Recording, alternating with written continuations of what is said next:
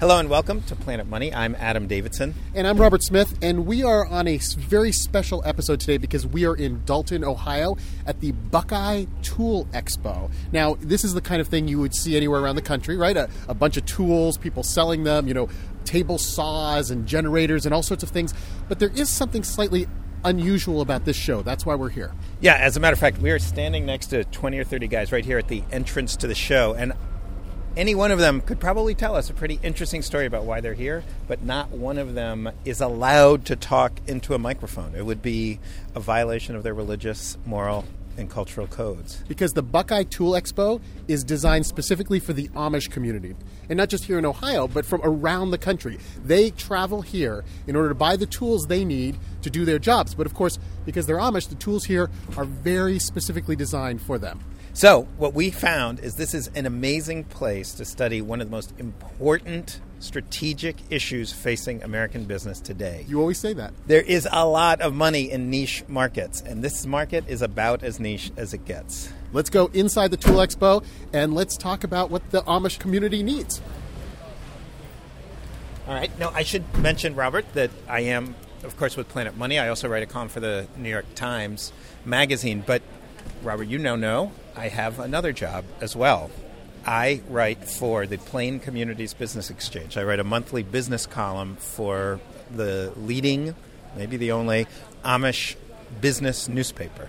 And the thing that surprised me when you told me about this was that that there is an Amish business community newspaper, that there is an Amish business community, because I didn't know that was a thing. I mean, I have to say, I think of them as farmers. You know that they, they don't drive automobiles, they dress plain, the men wear beards. Like, that's sort of the basic things that you think about. Right. You're thinking about your grandfather's Amish people. And most Amish people still don't drive cars, they still are fairly plain. But look around you. The Amish business community literally is all around us right now. Look at all these people. It's still a bit traditional. I mean, as you'll notice, it's like 90% men, maybe 10% women, I would guess. Yeah, and, and they look fairly young. And they look fairly young. And what you see in this hall is the transformation of Amish culture. Up until certainly the 1970s, the vast, vast majority of Amish men were farmers. They lived at home. Typical plot size would have been about 130 acres, which is enough for a family, you know, a dad and a few boys, to farm using horse powered machinery. But they lived in places like Lancaster County and Holmes County, Ohio, where land prices have gotten bigger and bigger. The Amish have doubled in the last 40 years because they have so many children. And what has happened is more and more kids can't afford to buy farms, and the fathers can only divide the farm so many ways. If you have seven boys, um, your 130 acres pretty quickly becomes too small to even be worth farming. And then what happens to their boys? So for the first time ever, a majority of Amish men in America are not farming. They're finding other ways to make a living. So in the right through the 1960s into the 1970s, all of these guys, fathers or grandfathers, would have been farmers and there might have been in any community one or two guys who farmed but also did a little carpentry on the side or did a little blacksmithing on the side. But sure. now you have tens of thousands of Amish businesses, tens of thousands of people who are who have industry. This convention center right here in a few months, this is going to be the Amish furniture show. And it's not for the general public. This is not some cute little, oh, let's go down to Amish country and get a nice dresser. This is serious business. Walmart, Sears, J.C. Penney come here to buy, to place orders with huge Amish factories to get massive shipments. So, right in front of us, this is custom service hardware, more than just hardware, since 1977.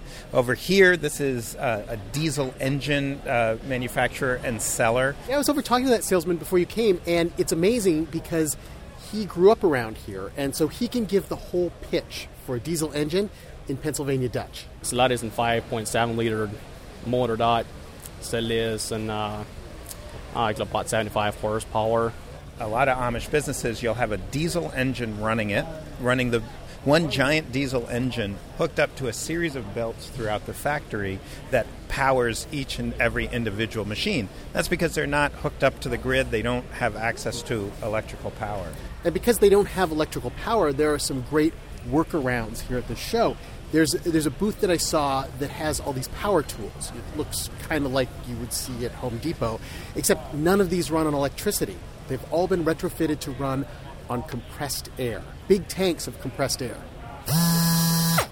Almost unlimited the tools you can convert to air. Drills, impact wrenches, saws, your cable saws. So I, I could take a saw that has an electric motor, and you just put a different motor on there, like a little windmill. That's right. It's it's an air motor. Uh, it's it's not an easy an easy switch, but it is doable, uh, and we do it all the time. Well, maybe we should go over what the Amish can and can't do. Um, it surprised me that people came from around the country to this expo because the Amish don't drive. They're obviously not going to take a horse and buggy from Colorado or Minnesota. I've met people from there. But they're allowed to have people drive them. They have buses and vans that come here. Yeah, and I, I, think this is the core misunderstanding that people have about the Amish. They don't care about technology in and of itself. They, they don't look at technology as something awful. When their family members are sick, they're perfectly happy to go to the hospital and use all the modern conveniences, have a car drive them there, uh, use the most cutting edge technology. For, for the Amish, this is so up until say the 1920s, Amish were just like everyone else when it came to technology. This wasn't a big issue. But when some new technologies came out, cars and eventually phones and airplanes, the bishops would meet and they would talk about does this help us or does this hurt us in our mission to, to stay humble before the church, to stay committed to the church? And what many of the bishops decided is hey, we don't like cars because what seems to happen is when people get in, start owning cars, they start driving all over the place, they get away from the church, and they start doing worldly things, sinful things. What about the electrical grid? A lot of them don't connect they don't have plugs in their homes. They don't connect to electricity. What's the theory behind that?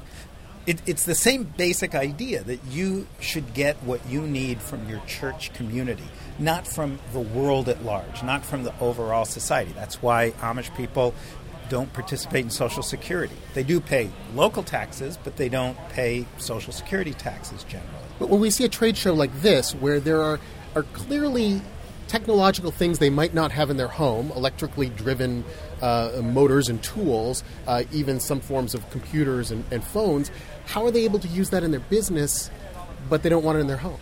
It's actually a fascinating and I think pretty sophisticated solution to a problem, which is when you have an agrarian lifestyle, when you're farmers, the the fam- you know you sort of are. You tend to spend most of your time at home on the farm. But as the Amish have been forced to leave the farm, they've been using technology very sophisticatedly so that they can bring income into the house. They don't want to starve, but in ways that reinforce the family and don't weaken the family. So, a diesel engine that allows your home-based business to be more productive. If you're a carpenter, you can, you know, you can cut more wood, you can be more productive, you can make more money, but you're doing it at home by allowing that piece of technology into your house, you're strengthening the home. Here, here's a guy selling sanding belts and sanding equipment. They generally do very pragmatic businesses that are related to homes. So, carpentry, plumbing, things that are related to homes, which means that the housing bubble was a huge boon for them. They were selling cabinetry and plumbing supplies and doing roofing and, and making a fortune and expanding and expanding and expanding. And so when all of that demand disappeared, it was devastating for a lot of this community. Although, what I learned, and you and I learned, is a lot of these guys started doing something they'd never done before advertising, marketing, going out on um, sales calls, doing a. And, and that's also a real danger to Amish culture. It's a culture that believes in modesty, it believes in never tooting your own horn, and it's really hard for them. You'll notice on the advertisements for the Amish businesses, you don't see you don't see words like best or the fastest or the greatest. It's very simple. Here's the Deskmate word processor. And actually, its big advertisement is what it doesn't have no internet, no video, no music. So it is not and it does have Microsoft Word, Microsoft Excel. So it's saying this is a very plain, simple solution. So, Robert, there, there's a person missing from this taped conversation. yeah, someone who is actually Amish who can explain what it is they want to do, uh, what their dreams are for business, what they need from this kind of expo. And it's a little bit maddening because I, I, have to say, you and I have spent a lot of time. We had dinner with a bunch of Amish people yesterday. We've been hanging out with Amish people all day, and it's been so much fun. They tell jokes. They're human. They're funny. At least some of them are. And they're really reflective about their lives and how it's changing. And they're and they're super smart about business. I would love to play some of those conversations we had for you. But none of them would be willing to talk to us. In fact, there's one guy we've spent most of the time with. He's my best friend among the Amish. He's one of my best friends in the world, and he won't even let us say his name or where he's from because that would be immodest. That would be calling attention to himself. But he took it upon himself to go around the show and, and try and find an Amish person who would talk to us. And he got all excited. He came up to me and said, I found you a guy it's one of the most important businesses here. It's one of the most famous businesses here. It's Daystar. They make these really cool. Um, They're light tubes. They're light tube, tubes. Tubes that go up through the ceiling and bring sunlight into your factory. Which, of course, if you don't have electric lights, um, you don't want to be trying to manufacture sometimes high tech goods under kerosene lamps. Exactly. And I've been to lots of factories with the Daystar uh, system, and you, I don't want to sound like a salesman, but you would have no idea there wasn't electric lights up there. It's a really cool uh, machinery. So I'm still not quite clear why, but Elva Otto, who's a representative of the Daystar company, he said, sure, I'd be happy to talk to you guys on tape. Because I don't know how to keep my mouth shut. you know, no, I, I, like talking. That's why I'm losing my voice because I like talking. You know, that's that's the difference. You know, is, is I I'm used to talking. I actually I grew up in a uh, we have a tarp shop, canvas shop is what we actually do, and so for 40 years now I've been talking with customers ever since I've been a little child growing up. Well, do, do Amish do Amish have to be more inventive? I mean, do you think there's more innovation and such because there's so lim- they have a limited options? Yeah, in all reality, uh, I have had a guy made the remark that it takes more technology to be Amish than it doesn't, because most people can take something and plug it into the wall and make it work. Well, we've got to figure out okay, well this doesn't, you know, we okay we can't use electricity for this, but we like to make this item work. So then we take and figure out, get creative, and figure out how to make something work. You know, so so there's a lot of, I mean, you know, I say technology, it's probably not the right word, but there's a lot of uh, a lot of inventions in there. You know, figuring out how to make things work. Exactly. One of my friends said, "You think we're simple, but you're simple because you, the English, the non-Amish, you just buy whatever is being sold. You don't think about it at all. We have to think about everything." Yeah, we would have just gone to Home Depot and bought a Yeah. bunch of lights and Yeah, plugged yeah, it in. plug lights. How do you market uh, to Amish communities? Since you know you don't Uh, get, you don't have the TV ads. Yeah, you, know like, you, you uh, have the radio ads. uh, but budget, plain community exchange. Uh, what are these newspapers, magazines? mu- newspapers. Yeah, there's there's newspapers a lot because you know as they see the Amish because they don't have TVs, they read a lot. A lot more magazine reading and things like that. so the newspaper business still doing okay? Yeah, yeah. I mean, fair. Yeah, because after all, that's how we get so get our word out. You know, Is so. this is, is this normal? You, you've handed me your business card here, and you have a phone. Uh-huh. No, here. we actually we don't. Yeah, we got an answering service that we have a phone outside. We don't have a phone in our shop, but we actually have a, a like a phone in a building out, phone booth outside. And then And so if you call this, what happens? you, get an answering machine. Then is what you get an answering machine, and then That's we- in a building- In a building outside. Then we check messages about every uh, couple hours or so. We check messages. Then we'll call people back and and give them satisfaction. Then. And that's just because you don't want it in your home, in, or is in there? our, in our community? Now that's the difference in the Am- different Amish communities. Some Amish communities. what's your community called? is, is uh, Arthur, Illinois, is where we're Yeah, from, okay. and so we would actually don't have phones in our shops. Now some communities would, but our community doesn't. So that's how our community does that: is have phones in outside buildings. Then. So you use it as a as a tool, but not as something that's constantly in yeah, your face yeah, in your not life. constantly in our face. You know, it, Yeah, it doesn't run your yeah, life. It doesn't run our life. You know, so it's Yeah. that's our and so. Great to meet you. Here's a reason I found the Amish business world so fascinating. You know, one of, one of the big themes of Planet Money, one of the major themes of anyone covering the economy right now, is the huge requirement to uh, for, for knowledge, for skill, because more and more people without not only a high school degree, we generally think of a high school degree these days as just the bare minimum. You really need high school plus. You need college degree or at least several years of technical training. None of these guys here went past the eighth grade. That's part of the Amish way. In fact, they had to win a Supreme Court case to, to get permission to not follow any state's schooling requirements. So all of these guys go through the eighth grade. And it's Amish eighth grade generally. Most of them went to one room schoolhouses, which are wonderful places, but they're, they're, uh, they teach very basic things math, reading, not, um, not complicated science, scientific ideas. So um, So what amazes me is this group of people who, on paper, should be completely out of this economy, should be floundering impossibly.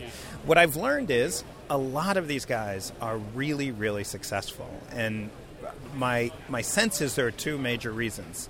One is they are a community. In an Amish church, when you do a business, you know that you represent your church district and the Amish generally, and so you're going to just take on a little extra pressure to do your job well. And then also, if you mess up, if you go bankrupt, if you get in trouble, you are going to have the community help you. They might not be all that nice about it. They might make you sell your house and live in a smaller house. They might do, uh, you know, really downgrade your lifestyle so that you can afford to pay the people. Um, you owe money to, but they're not going to abandon you. You're never going to be homeless. You're never going to be desti- truly destitute. It's a social safety net. A, it's a true social safety net, which they, which is why they're allowed. One of the few groups that are allowed to completely have nothing to do with the social security system. But then the other thing is, I think all the restrictions on the Amish force them to create these real niche businesses where they really find some very specific niche in the market that nobody else is fitting. So, for example, there's a guy who makes spindles, like wooden, you know, for a, for a banister, and he makes them in a very old-fashioned way. But he doesn't make them for you know custom, you know, high-end um, carpenters or something. He makes them for Home Depot and for Walmart because it turns out that the old-fashioned way of making spindles for for that particular product just is efficient and quick and reliable in a way that it's very hard for other um, businesses to compete with. So he's found tremendous success. So that is something the Amish have. They're sort of forced to focus on these little weird corners of the marketplace that are very easily overlooked by much bigger players. So that part of it is really, really a good recipe for business. The Amish way. The Amish way that being said, I'm pretty sure it would be a disaster for any non-Amish person to, to try and to try and pull this off. Yeah, it takes ge- it takes generations to do this. Exactly, exactly.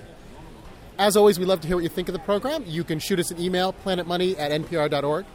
Or send us a letter if you're Amish and you happen to be hearing this. Give the address. We never do that. Planet Money, NPR, 11 West 42nd Street, 19th floor, New York, New York, 10036. We'd love to hear from you. I'm Robert Smith. And I'm Adam Davidson. Thank you for listening.